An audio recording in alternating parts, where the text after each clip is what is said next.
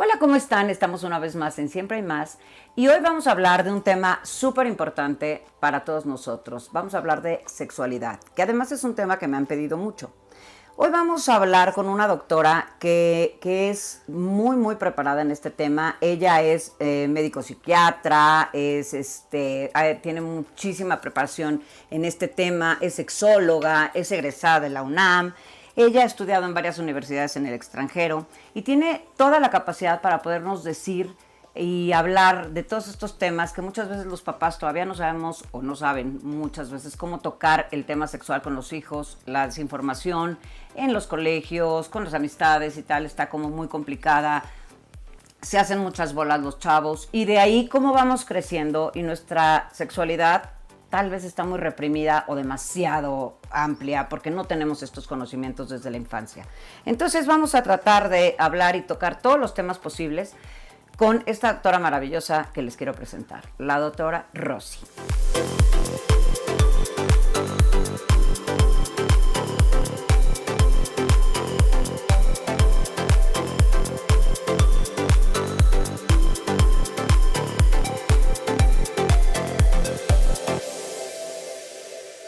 Y como les decía, les presento a la doctora Rosy. Rosy, cuéntame tu apellido porque nada más no me sale. Es Niesbisky Isaevich. Niesbisky Isaevich. Ok, perfecto. Bueno, eh, yo tengo el gusto de conocer a, Rosy por algún evento que tuve que llevar a un familiar a, a entender estos temas de la sexualidad, ¿no? Entonces, este, y desde ahí pues me quedé enganchadísima con ella porque entiende demasiado a los jóvenes y eso está padrísimo y entiende y ayuda mucho a los papás a poder entender cuál es el tema y que quitemos todos los tabús, ¿no? De hecho, vamos a platicar un poco de lo que está pasando ahora con los jóvenes, ¿no? O sea, de, entrada desde muy chiquitos ya traen esta situación sexual, ¿no? Todos, todos los niños desde el momento de nacer y desde el momento en que los adultos les asignamos un rol sexual, eh, se supone que tienen que comportarse de cierta manera. ¿Cómo es que los adultos les asignamos un rol, un rol sexual? Cuando acabas de parir y te dice el médico, felicidades, tuvo usted un niño o una niña, eh, y antes de que nazcan, con todas las expectativas que tú tienes, con todas estas eh, ultrasonidos que te hacen, que te dicen, ¿quieres saber el sexo o no lo quieres saber?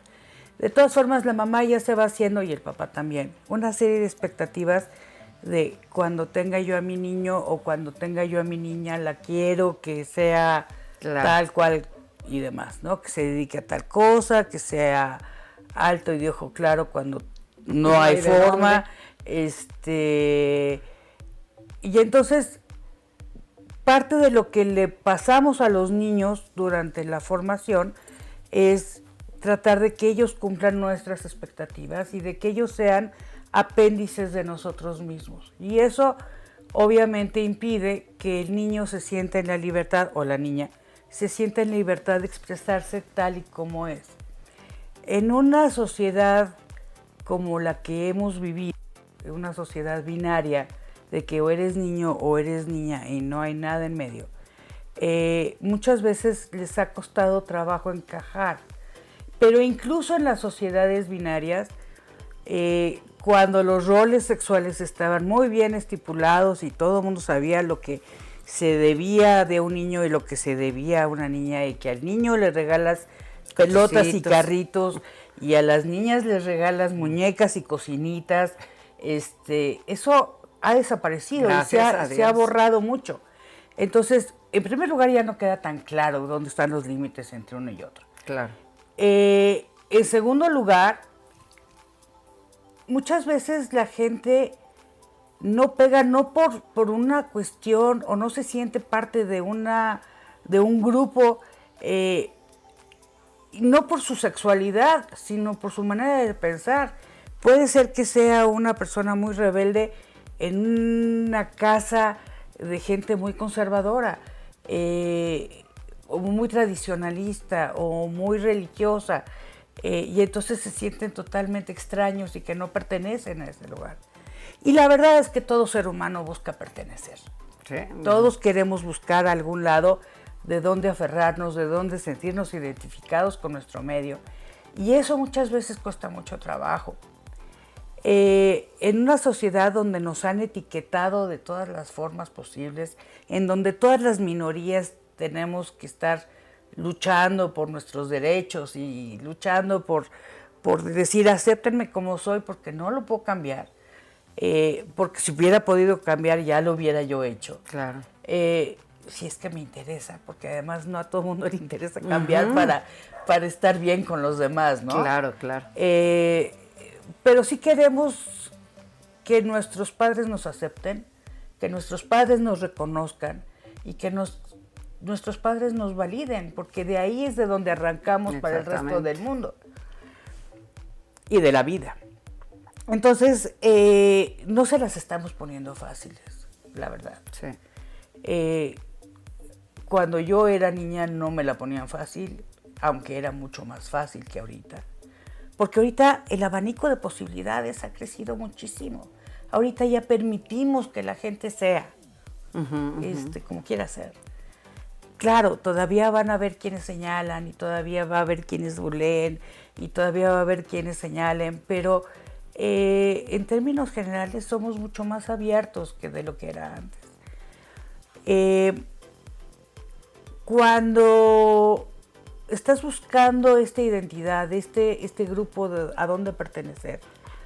Muchas veces la sexualidad se mete en el, en el problema.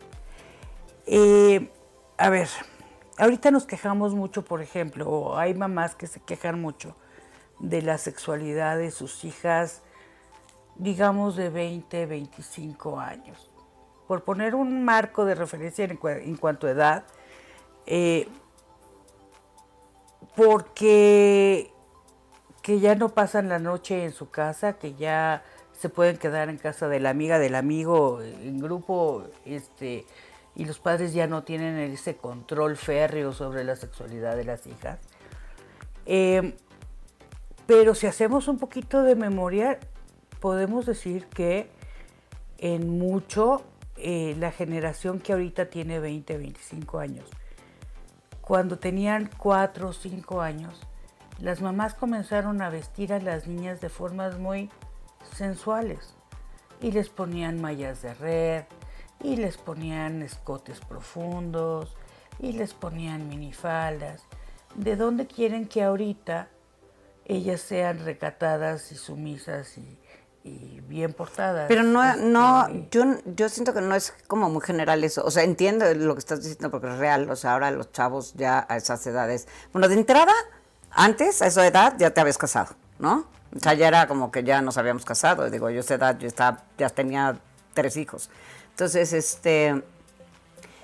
Pero, por ejemplo, también yo lo veo con muchas chavas de también por ahí 25, 30 que fueron completamente niñitas de vestidito español y así, y, digo, a lo mejor se siguen vistiendo muy monas y tal, pero esa parte de, de la libertad o del libertinaje, como se le decía, o se le sigue diciendo, de poder hacer muchas cosas que, como decías tú, o sea, ya, ya hay. Bueno, de hecho ya nos fuimos muy adelante, porque yo quería que empezáramos un poquito desde más niños, pero bueno, ya, ya hacen este, pues swingers y tríos y todas estas cosas como de lo más light, pero además ni siquiera como en un lugar, ¿no? O sea, me voy a un lugar swinger a ver a quién... No, ya entre amigos, ¿no? Ya es un tema como preocupante porque aparte es entre amigos y amigos eh, eh, como muy cercanos y con sus parejas reales, con sus parejas con las que están pensando en casarse y tal. O sea que está bien, yo creo que todo se vale. Yo, yo, yo creo que todo se vale mientras no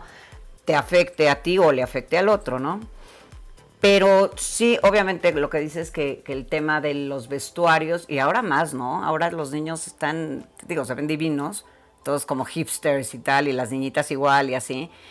Y, y este, pero, pero ¿tú crees que tenga mucho que ver el cómo, cómo vestían a sus niñitos y tal con lo que ahora los, los chavos sean? Eh, puse esto como un ejemplo. Ok de un sector que yo conocí ah, en aquella época. No digo que todos sean iguales.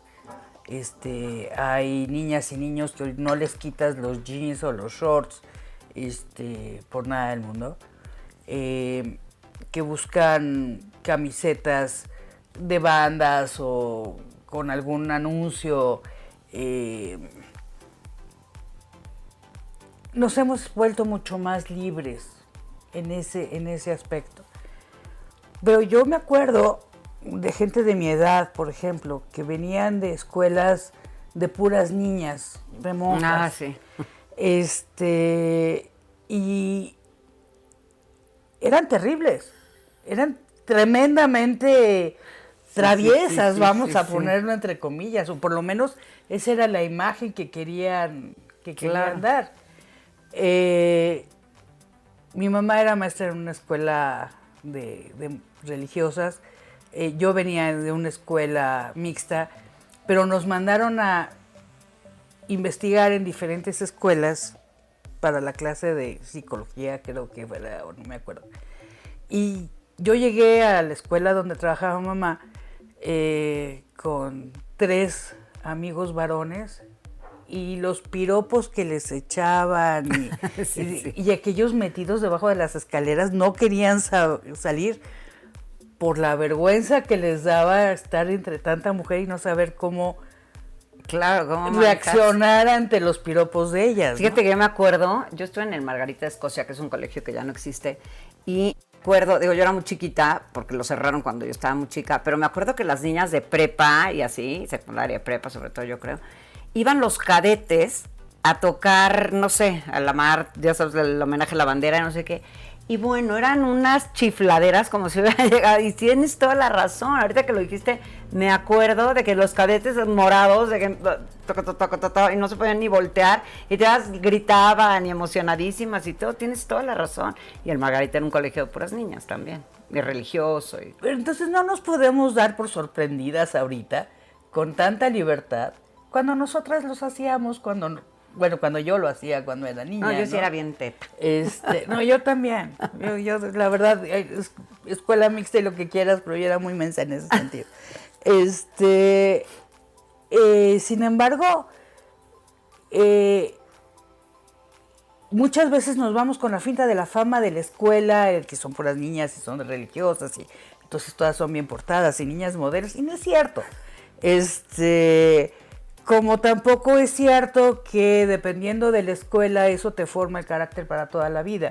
La verdad es que sí hay una influencia, pero cada quien tiene sus valores puestos ahí por la familia y por la propia personalidad de cada quien.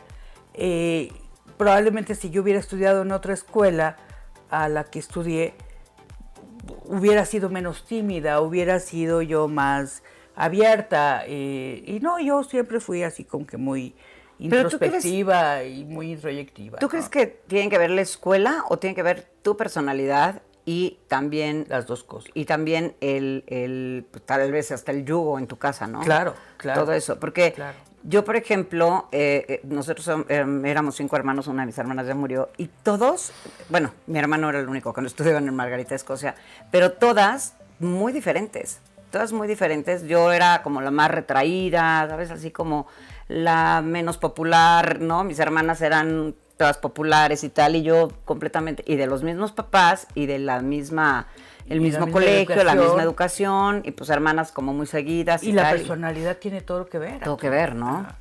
Entonces, ahora, vamos regresándonos tantito a, a los chavitos, ¿no? O sea, si esto ahorita que está súper fuerte, porque está fuerte, o sea, está digo, yo, yo entiendo que, pues que todo tiene que evolucionar, también el, tema sexual, obviamente, pero sí está como muy confuso.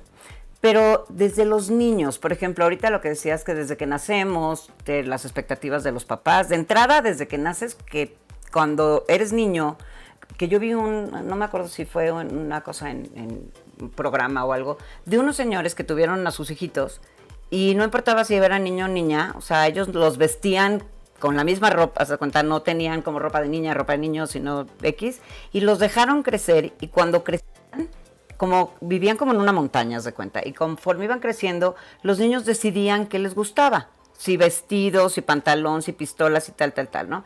Entonces, de entrada tenemos eso, las niñas de rosa, el cuarto y tal, los niños de azul, ¿no? Que eso, como dices, ya se está rompiendo, gracias a Dios. Eh, yo conozco muchos niñitos que ya les gusta vestirse, que, o les gustan las princesas, y entonces ya les compran a la princesa, o les gusta el rosa, y la lonchera ya es rosa, que todo eso está padrísimo porque finalmente, pero sigue costando trabajo. o sea, a la gente todavía le cuesta mucho trabajo. Yo lo veo y digo, wow, qué increíble, ¿no? Este, pero, pero hay muchos papás que todavía dicen, ay, qué raro, pues no, porque el niño se va a volver el no sé qué, porque le estás dando demasiado permiso. Entonces, los niños, ¿desde dónde? Digo, también cuando nacen desde chiquitos, pues los niños, los hombrecitos tienen erecciones cuando le estás cambiando el pañal y no, sea, no es porque esté excitado, ¿no? Es finalmente parte de algo en su cuerpo, como las niñas chiquitas muchas veces se frotan, ¿no? Esto, esto es como normal, ¿no? Y los papás o la gente lo ve ¿qué haces? Déjate, ¿no? Todas estas cosas. Ahí, ¿cómo podríamos empezar a ayudar a los papás que están empezando a tener bebés, por ejemplo, y que pasan estas cosas? ¿Qué es, qué es normal? ¿Qué ¿Cómo se les ayudaría para que los papás no se, no se asusten, pero no sé si lo tienen que normalizar? A ver, la sexualidad existe y somos entes sexuados. El ser humano es sexuado. Este, no nos dividimos por esporulación, no, no, eh, tampoco por gemación como los champiñones, ¿no? O sea, aquí para reproducirnos estamos de un sexo femenino y un sexo masculino y tenemos que unir los cromosomas de ambos para que se dé un tercero. Em, entonces somos entes sexuados y como tales vamos a reaccionar ante todo. Eh, dices de que eh, los hombrecitos eh, tienen erecciones aunque no, aunque no tengan un pensamiento sexual. Probablemente no tengan un pensamiento sexual como nos lo imaginamos los adultos, pero si sienten placer y si su cuerpo les está diciendo que hay algo que les está causando gusto y placer y eso es tanto en niñas como en niños. Eh, los niños tienen su erección, las niñas lubrican.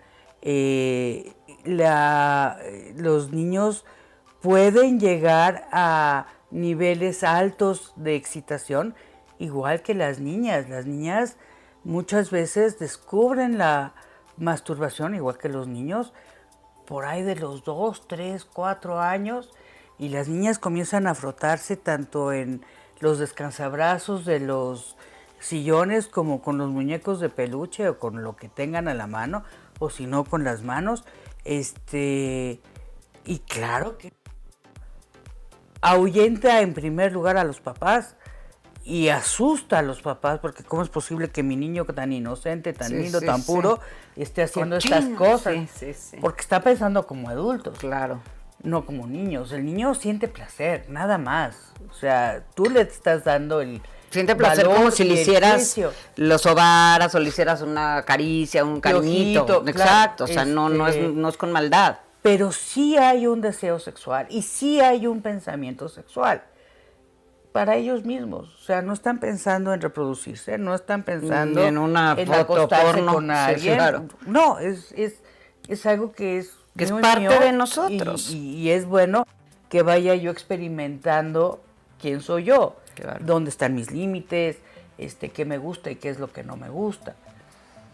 Pero, por ejemplo, eh, de seguro tú conociste gente eh, que las mamás estaban felices porque el niño de uno, de un año, año y medio, ya reconocía, ¿y dónde están tus orejitas? Y señalaba las orejitas, ¿y dónde está la naricita? Y la naricita. Y al niño muchas veces le decían, ¿y dónde está tu pilín? Ah, sí. O tu pene, o tu pajarito. Y el niño perfectamente sabía dónde estaba, qué y de qué se refería, ¿no? Y a la niña del ombligo a la rodilla no había nada. ¿Sí? O sea, Sí, porque decirle vagina, además de decir los nombres, pene, vagina, no, ¿cómo? Tienes que hacerlo Tienes razón, porque al niño les ponías hasta el pilín, el este, periscopio, la pirinola, este, o sea, Exacto. la niña no, la niña del, del ombligo a la rodilla no hay nada. A lo mucho hay cola.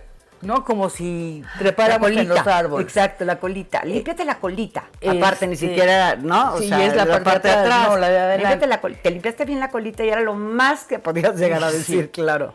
Pero entonces si no hay un nombre con el que determinar esa parte del cuerpo, no hay una representación mental. Y por lo tanto, muchas mujeres cuando crecieron y comenzaron a decir, hay que tener relaciones sexuales porque me voy a casar, y por dónde nacen los niños, este, se hacían toda una serie de fantasías y no había forma de que sintieran placer porque era una zona prohibida. Tienes y ni nombre tenía. Hablar de orgasmos, No, bueno. hablar de, de problemas con la menstruación, por ejemplo, era sumamente difícil. Y poco a poco eso se ha ido abriendo. Ahorita sí, ya las mamás más conscientes les enseñan a las niñas que esa parte se llama, no sé, este, pónganle el nombre que, quieran. Que lo ideal es Vagina, llamarla por su nombre, ¿no? este, por su sí. nombre real. Pero, pero hay mucha gente que considera que el nombre es muy fuerte, ¿no? Entonces lo hacen, lo tratamos de minimizar. Todo, ya ves que los mexicanos todo lo hacemos en chiquito, ¿no? Ajá, Todo lo diminutivo, ¿no? Entonces, bueno, aquí también le modificamos y que la conchita y la muñequita y la changuita. La este, baji, ya por lo menos, este, para que no se oiga- le, le cambiamos el nombre, el- pero que haya una representación mental Claro. y que no sea tierra de nadie, ¿no? Porque después uno de los ejercicios que tenemos que comenzar a hacer con mujeres que no tienen orgasmos es empezar desde ahí. Ponte un espejo entre las piernas y mírate y fíjate si tienes lunares y fíjate si los labios mayores son simétricos o tienes uno más grande que otro. Conócete para ir formando esa imagen mental de que es parte de tu cuerpo y por lo tanto es natural. Claro. Ahora, de, este, justamente en eso, y, y- y también te iba a comentar eso, que muchísimas mujeres duraron muchos años casadas y en su vida tuvieron un orgasmo, ¿no? Pero bueno, regresando a esto de los, ni- de los niños que empiezan a, a tener esta, estas, este, pues esta satisfacción sexual, que obviamente sin ninguna malicia, finalmente es como, ay, me dio comezón aquí, me rasco, ay, qué rico se siente, ¿no? Cuando te rascas un piquete de mosco, se siente rico, vaya. Entonces los niños lo hacen así. A estos papás, ¿cómo les podemos ayudar a, a que lo normalicen? O que, no sé, no sé si, no sé si está bien normalizarlo, o hasta dónde está bien, o hasta dónde permitirle a los niños si se pueden lastimar o no, o hacerles ver, oye, eso está bien. Por ejemplo, tal vez, tal vez podría ser bueno decirles, está bien que te toques, pero hazlo privado, ¿no? O Exacto. no, no hay en la familia la niñita acá porque pasa. Exacto. ¿No? Y los niños igual, y así. Entonces, mi amor, eso es parte de tu cuerpo, está bien, eh, vete a tu cuarto. O- Pero o no lo hagas en público. No lo hagas en público Este, porque son, es algo muy es- privado. Es tu cuerpo. Es y, tu cuerpo y solo tú tienes que saber qué onda con tu cuerpo. y los papás, ¿hasta dónde es normal que se los permitan a los niños? Es totalmente normal que se O lo sea, no tiene que haber un límite. Ya, mi amor, ya te agarraste dos veces en el día, ya déjate en paz. No, pero ahí tenemos que ver otras cosas. Ok. Si lo está haciendo muy seguido, muy probablemente ese niño esté ansioso. Ah, y entonces, ok. ¿por qué está ansioso el niño? ¿Qué, es- ¿Qué factores estresantes hay en su alrededor? Ok. Como para estarla o estarlo obligando a estar llegando a orgasmos este, para bajar la, la ansiedad. Eh, entonces, tenemos que analizar eso.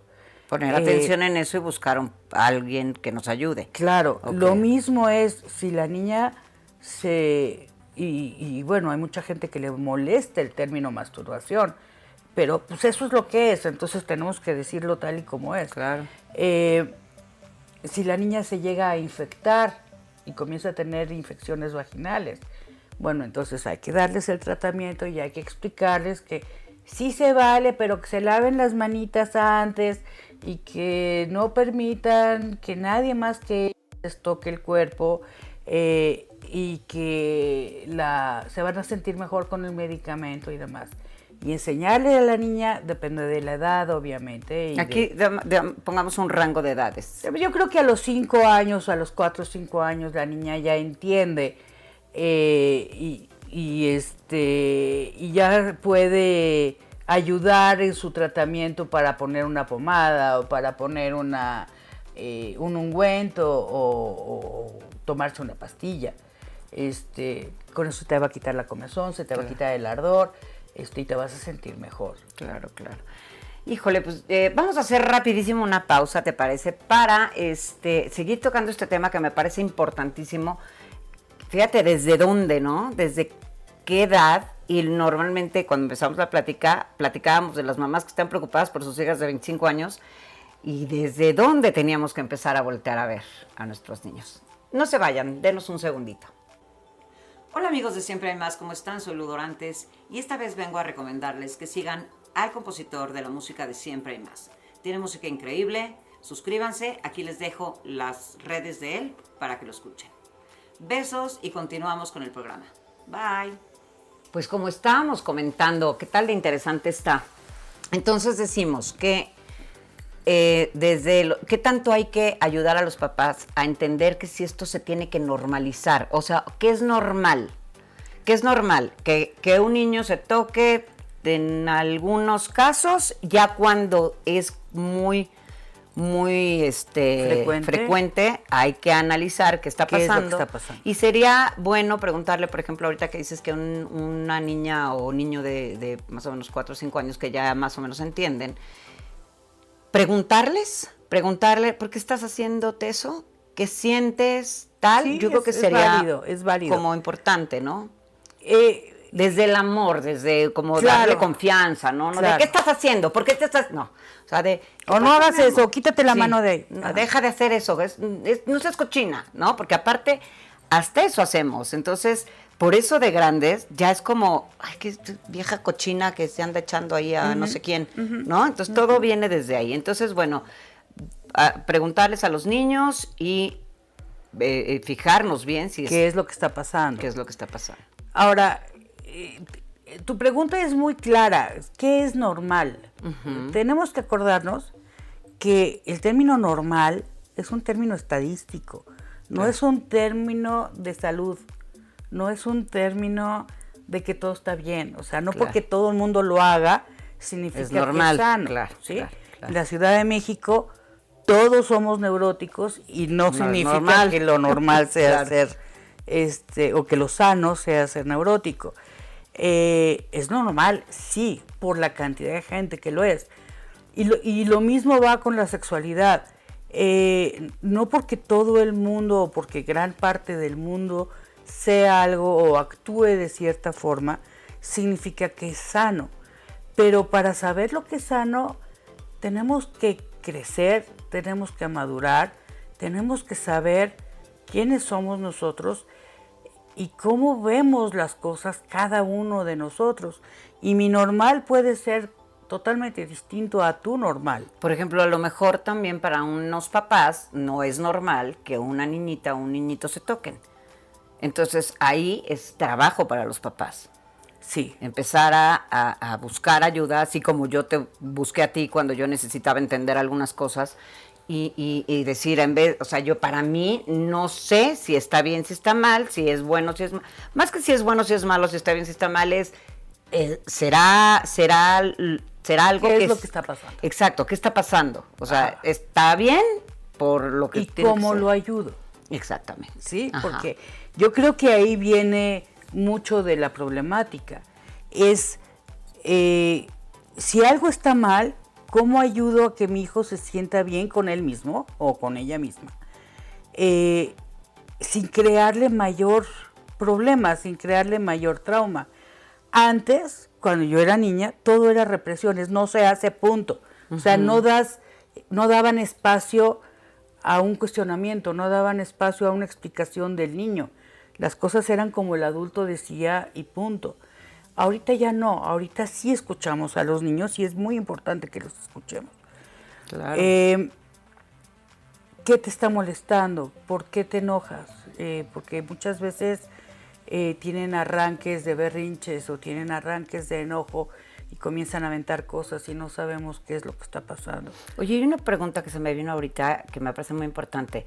Cuando un niño también empieza a hacer esto, también el, tema de decirle que, que, lo haga privado por, por ser su cuerpo y tal, ¿tiene, ¿tiene que ver con abusos infantiles también?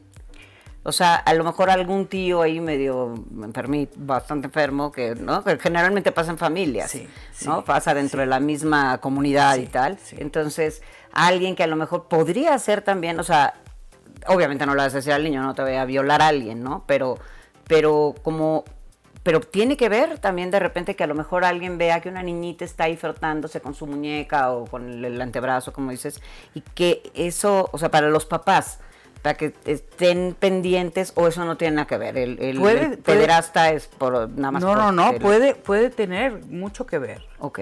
Tiene mucho que ver eh, y hay que investigarlo. Ok. Este, y aquí yo al menos recomiendo terapia de juego, ver qué es lo que la niña o el niño están jugando, eh, cómo se relaciona con los muñecos, eh, qué conversaciones pone a los muñecos entre ellos para ir viendo pues, hacia dónde va el, niño o la niña eh, en, su, en su juego y en su pensamiento. Em, y los papás se dan cuenta. Ahora, muchas veces está el miedo de los padres de reconocer una, una, cuestión de abuso que prefieren echarle tierra y no hablar al respecto y no saber nada al respecto. Y aun cuando el niño o la niña pueden decir es que eh, mi tío tal hizo tal cosa, eh, preferimos no decir nada por no levantar un problema familiar, por no hacer las cosas más grandes. Pero obviamente el niño, eh, que yo pondría en este caso como el protagonista de la historia y como la atención debe estar centrado en el niño, para que no tenga problemas y consecuencias a posteriori. Claro. Eh, al fin y al cabo, el tío, el abuelito, o lo que sea, ya vivió su vida, se supone que es responsable de lo que hace y tendría que asumir las consecuencias de sus, actos, lo cual no pasa con los niños y sin embargo les echan a perder la vida en todos los sentidos. Sí, sí, sí.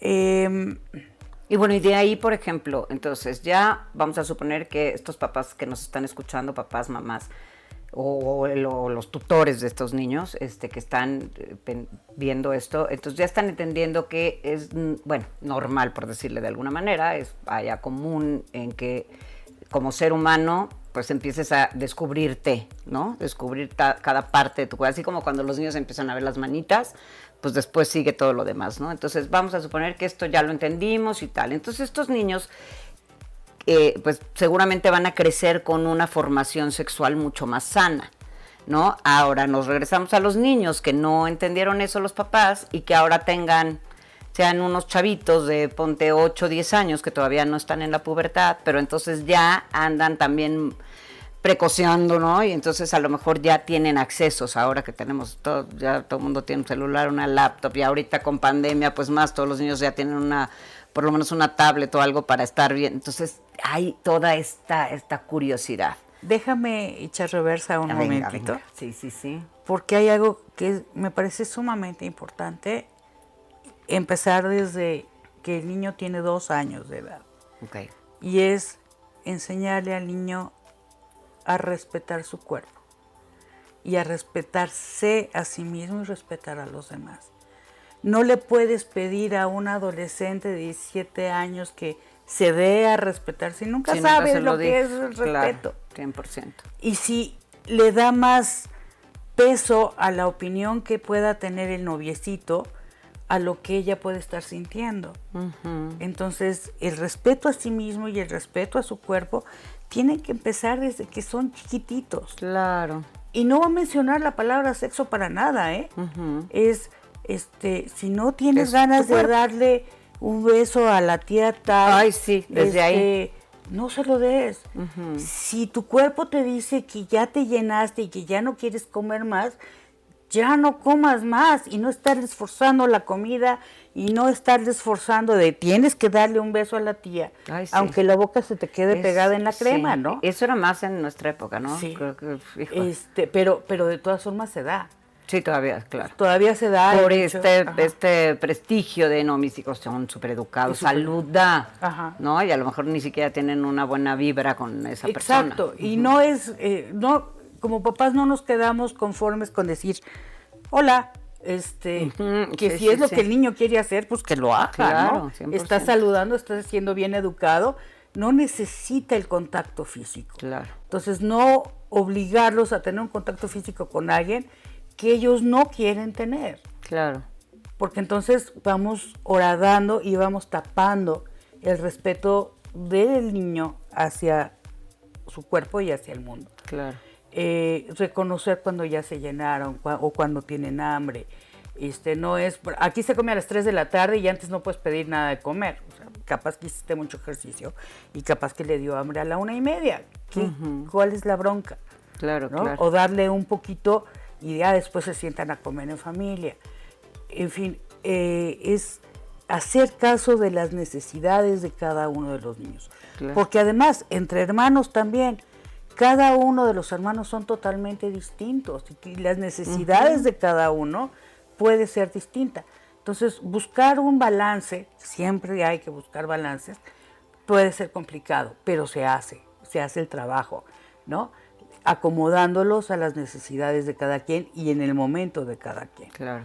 Ahora, me preguntabas de niños de 8 Ya, niños un poco más grandes, que ahorita más rápido de lo que estabas diciendo, obviamente si tú empiezas a criar a tus hijos así, dándoles ese respeto, pues vas a, vas a crear un, un adulto sano, ¿no? Un adulto sano que sepa cuáles son sus límites para él, ¿no? Este, y, y que está bien y que está mal. Ahí ese tema yo creo que es bien importante que los papás entiendan que estamos crean, criando a y, creando. y creando, no, ya lo creamos, no, criando, bueno, a un futuro adulto que depende de cómo lo hicimos para que sea o un buen ser humano o una persona tal vez llena de muchísimos conflictos que lo lleven a ser un mal ser humano. Exacto. Entonces, bueno, ya nos vamos a los niños estos que no les dijeron eso y llegan a los 8, 10 años. Y niña, sobre todo siento que es más en los niños, o estoy equivocada, que los niños son como más de meterse a, ver qué veo y si veo unas boobies ahí en, en, ¿no? O sea, como que buscan más eso que las niñas, creo. Una niña como que no se va a poner a buscar penes, ¿no? O sea, como que es más, digo, deben de haber tal vez, pero creo que es muy... Es mucho más difícil, es más raro. Eh, y siempre es con la idea de, ya lo vi en el primo, el hermano, yo qué sé, este, cómo son los demás. Pero no, es, eh, eh, en eso estás, estás en lo cierto, o sea, es mucho más frecuente en los niños, pero no tan chicos, no, no a los nueve años. Esto sería ya en la pubertad ya entrando a la, pubertad. Entonces ahí pasamos entonces a la pubertad, que viene lo interesante. Muchas cosas interesantes, este, pero es mucho material. Eh, mucho. Antes se pensaba que los niños entre los 9, de los 6 a los 11 años, no había sexualidad. Este, era lo que Freud llamaba la época de latencia, donde no había nada sexual. No es cierto. Este, desde chiquitas las niñas quieren gustarles a los niños o sentirse bien entre sus compadres este, en la escuela. Este, y se comparan con la mamá y con las amigas de la mamá. Eh, y los niños con el papá y demás. Y lo que oyen acerca de los jugadores de fútbol y de los boxeadores en turno y lo que sea de las bandas este, de moda. Eh, y se comparan y todo el mundo nos comparamos y es una forma de buscar reconocimiento, pero identificación. Y entonces, ¿con quién nuestros hijos se están identificando? Eh, es una identificación con, eh, no sé, gente, en mis épocas hubiéramos dicho del club de Mickey, este, ahora es será Miley Cyrus y este claro con los los, los, cantantes y los cantantes de, moda, eh, pero son una gran influencia que están más cerca de su de su edad no cómo se visten y cómo hacen ellos la transición los modelos la transición de la adolescencia o de la pubertad a la adultez entonces si de repente hace muchísimos años veíamos a una Britney Spears este, muy modosita y muy bonita mientras cantaba y de repente dio el giro y es la mujer más sensual y, mi papá les hubiera llamado las encueratrices. Ah, sí. Este, eh, si nuestros hijos están captando eso y eso es lo que están buscando, ¿qué es lo que les estamos enseñando a los niños y a las niñas? de buscar en el futuro una mujer físicamente perfecta como modelo de, revista o estamos esperando que reconozcan que hay una todo un ser humano completo detrás de la imagen y que hay pensamientos y hay sentimientos. Una de las cosas de las críticas que yo en lo personal hice a los libros de texto cuando comenzaron a dar educación sexual en las, en las escuelas, eh, los libros de texto de la SEP de quinto año de primaria, era que se veía el sexo como algo muy biológico, muy animal. Claro. Este, y se les olvidaba en el texto del libro, se les olvidaba mencionar emociones, sentimientos y la consideración por el otro, ese tipo de cosas de las que no hablamos, que es nada más el sexo por el sexo mismo. Eh, en el ser humano, el sexo viene dentro de un contexto, no es nada más el, necesito estar contigo de manera sexual, ¿no? Eh, entonces tenemos que como padres tenemos que fijarnos que se vale hablar de sexo, pero dentro del contexto de la relación humana. Eh, no nada más el, pues los hombres tienen pene y las mujeres tienen vagina y entonces el hombre le pone la semillita a la, ah, mujer y, entonces viene una florecita que se llama bebé, ¿no? Este, no, esto, esto va más allá de eso y tenemos que enseñárselos desde chiquitos, junto con el respeto a su cuerpo y a no hacerle a nadie nada que a nosotros no nos gustaría que nos hicieran. Eh, Ahí, por ejemplo, perdóname que te interrumpa, es algo bien importante. El otro día, no me acuerdo con quién lo platicamos, si lo platicábamos en algún programa, que justamente cuando sé cuándo hablarles a mis hijos de, de, sexualidad, porque he oído también mucho, o sea, mis hijos ya son grandes y a mí apenas me tocó cuando empezaban a alguna plática sexual en los colegios y este para entonces yo ya había empezado a platicar un poco con, con, la, con, la, mayor de mis hijas, porque ya tenía como, pues obviamente entre los niños, que ahí sí son entre 8, 10 años, porque me acuerdo que mi hija tenía como 9, 10 años, cuando empezó con dudas, y, este, y era que entre los mismos, las, y estaban en un colegio de niñas, entre las mismas niñas platicaban y tal, y me acuerdo que un día llegó y, y algo me preguntó y yo lo que hice fue decirle, ¿por qué me lo preguntas? ¿Tú qué crees de eso? O sea, a mí fue lo que, porque dije no le vaya a dar demasiada información y ni siquiera es lo que necesita, ¿no? Entonces, este, cuando me, dijo y sí iba por ese lado, entonces fue sentarme y platicarle textual y tal cual como era la situación, de viendo hasta dónde, ah, cuando ella me informó hasta dónde sabía, pues entonces meterme un poco en ese tema. El, es importante entonces empezar a hablar con nuestros, bueno, como decías, desde chiquitos, hacerlos como de, eh, eh, dejarles claro cada cosa de su cuerpo, de, como dices tú, tan chiquitos no les vamos a hablar de sexualidad, pero a qué edad es bueno poder empezar a comentar con los, y, con los niños que algo acerca del sexo, cuando ellos te lo pregunten. Ese es lo, digamos, el parámetro que normalmente usamos. Ok. Pero muchas veces no existe tal pregunta. Ok. Eh, sí, también hay niños que ni lo comentan, ¿va? No, pero sin embargo sí ven que la mamá está embarazada, por ejemplo. Claro. Y entonces ¿cómo es que voy a tener un hermanito y de dónde sale el hermanito, no? Ajá. Este... Ahí, ¿qué les dices a un Ahí niño de dices, tres años? Que, se- que está- su mamá está embarazada. Ahí, ahí nada más les dices que, que mamá está embarazada. Ah, ok, ya. ok, ok. No, no, no te van a preguntar más. Sí, claro, claro. Pero si ya tiene 8 o 9 años y le dices, estoy embarazada o estás esperando un, estamos esperando un hermanito o hermanita, lo que vayas a tener, el niño puede comenzar a preguntarse, ¿y por qué?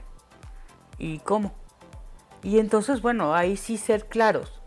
Este, eh, probablemente decirle, ¿y te gustaría tener un hermanito? Porque ya este ya viene en camino. Eh, y te pueden contestar cualquier cantidad de cosas, este, desde eh, hermano sí, hermana no. Ah, sí, claro. Este. O cuando ya te embarazas, no, no quiero. Que a muchos se ponen Sí, chipil, sí, sí, ¿no? Cuando antes, es más, muchos papás se enteran porque el niño ya está insufrible, Ajá. ¿no? Entonces, ¿pero qué haces ahí? O sea, ¿le cuentas al niño? Le ¿Cómo? cuentas al niño que va a tener un hermanito y que lo va a querer mucho y de que van a ser aliados toda la vida, este, y que van a jugar juntos. Pero el niño se Este, cuestiona, ¿mis papás tuvieron relaciones? No. Ok, o sea, todavía niño a esa edad no. todavía probablemente haya alguno que sí este y, y dependiendo de los programas que han visto y dependiendo de eh, bueno antes las telenovelas de Televisa eh, no enseñaban nada de eso ahora las novelas de Televisa pues, lo único que les falta es el desnudo total Sí, este, no nada más las novelas, muchas series, todo. pero, pero lo que ya las series, niños voy están- de acuerdo que las pasan en la noche y que esperas que los niños no las Bueno, vean. las series están todo el día. En, en- en- Bueno, sí, en- en las aplicaciones, y cosas ajá. por el estilo. Pero, pero en un medio abierto como Televisa, la verdad Bueno, es de sí. que se han destapado muchísimo y eso puede generar muchas, muchas dudas. Muchas dudas. O sea, ya no son telenovelas aptas para el horario en el que los niños están viendo la tele con los papás, con los abuelos o demás.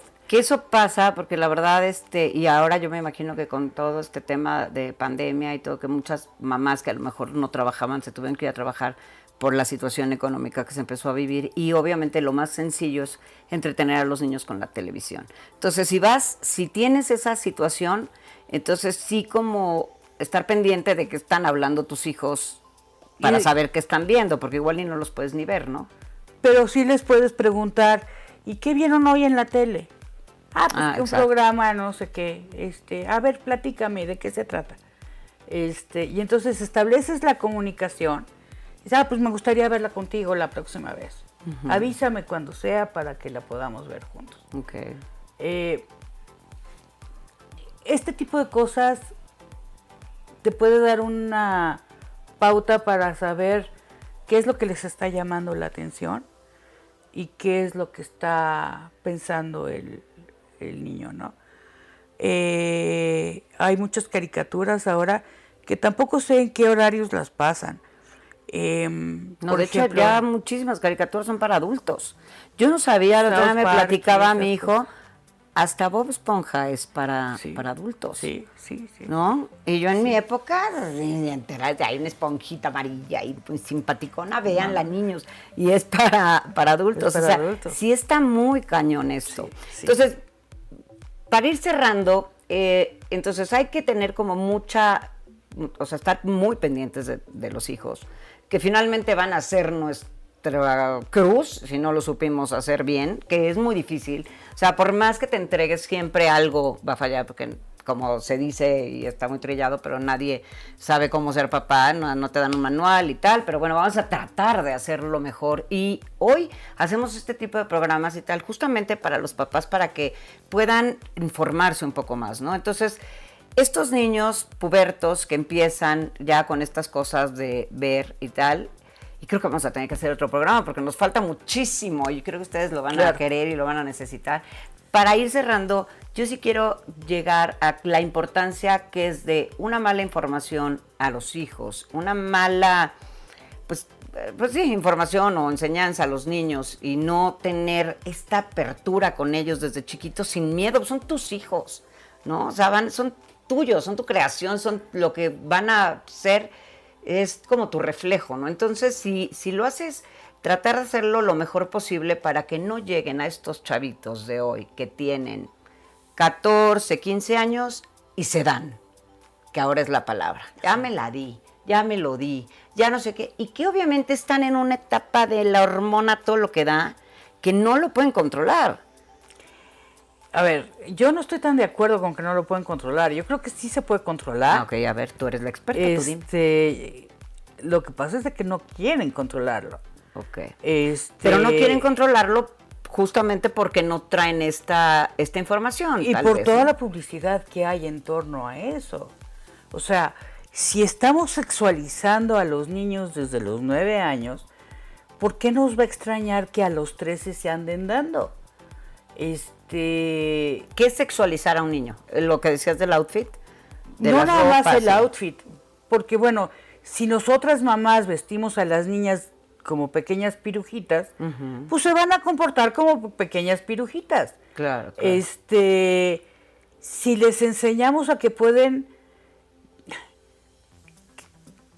a ver, déjame, me explico de esta forma.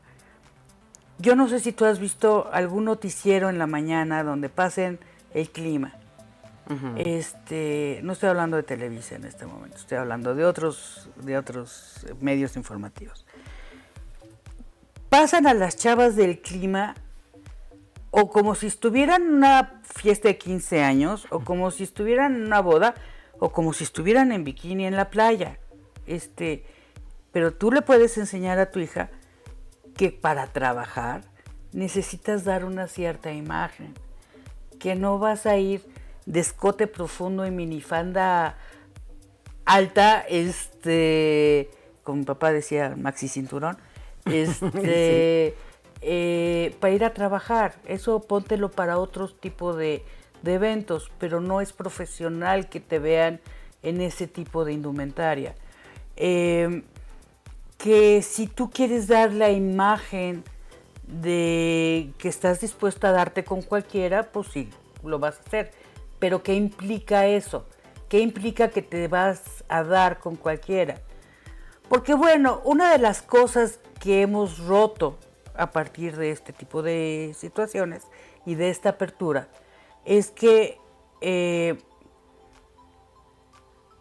en el movimiento de liberación femenina que llegó a México por ahí de 1975 eh, y que soy yo de esa, de esa generación, muchos de los tabúes que nos habían enseñado a nosotros eh, se fueron rompiendo poco a poco. Sin embargo, los hombres tardaron muchísimo tiempo más en llegar al mismo, al mismo momento. Eh, sí, ahorita todo el mundo anda a buscar, buscando el darse. Entonces no hay límites. Me doy con cualquiera, este, solo por se siente rico, ¿no? Pero ¿qué implicaciones tiene eso después?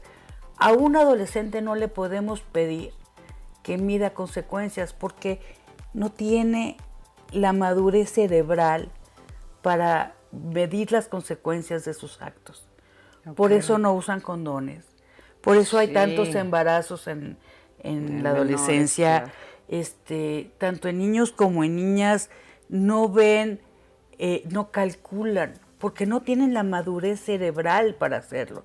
No es por mala onda, no es porque sean Sí, niños sí. malos, eh, sino porque no ven a futuro. No pueden. Eh, entonces nosotros tenemos que entrarles al quite y decirle, espérate, no estás en edad para andarte dando con nadie ahorita. Este, sí se siente rico.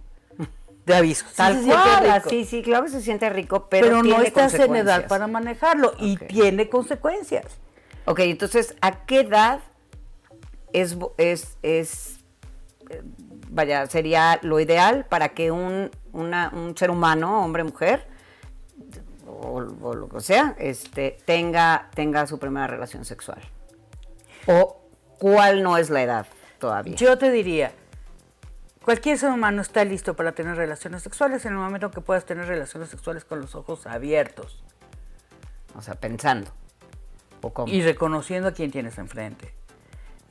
Bueno, pero es que Este, eso es muy, o sea, igual y me encanta, o sea, una niñita de 14, es que me encanta Juanito de 16, Sí. está divino y me encanta y entonces me lo doy. Y no- Sí, pero te lo das en el beso. Ok. Yo creo que más bien cuando tengas la, la capacidad de, de- de ser responsable.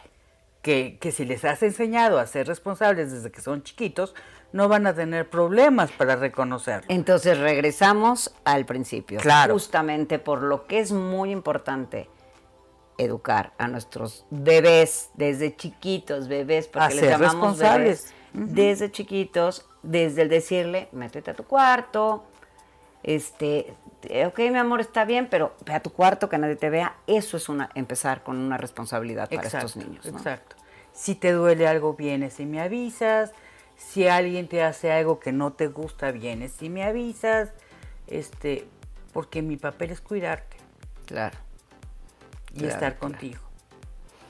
Ay, pues no sabes cómo, no, tenemos que hacer, yo creo que un- varios programas más, porque de aquí pues siguen, siguen todas las edades y como les decía, finalmente para que podamos llegar a ser adultos responsables en cuanto a nuestra sexualidad, todo tiene que ver desde esa niña o ese niño Claro. que no le dijiste, Claro.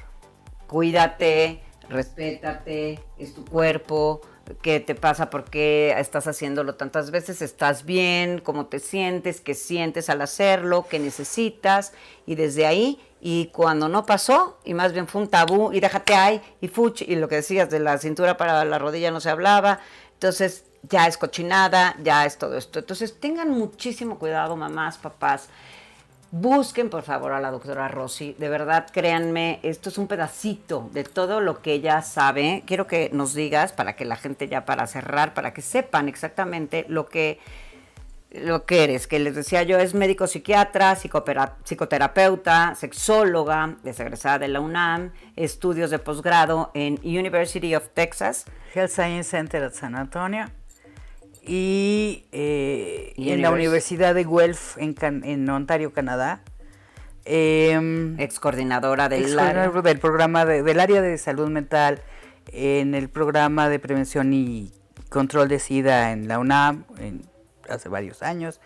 Este, fui analista de monitor con el señor Gutiérrez Vivó, al cual le mando un beso en donde quiera que se encuentre. Este, y dedicada a la práctica de- estoy privada. dedicada a la práctica privada ahora, pero estoy abierta a consultas, a asesorías, a lo que ustedes quieran y manden.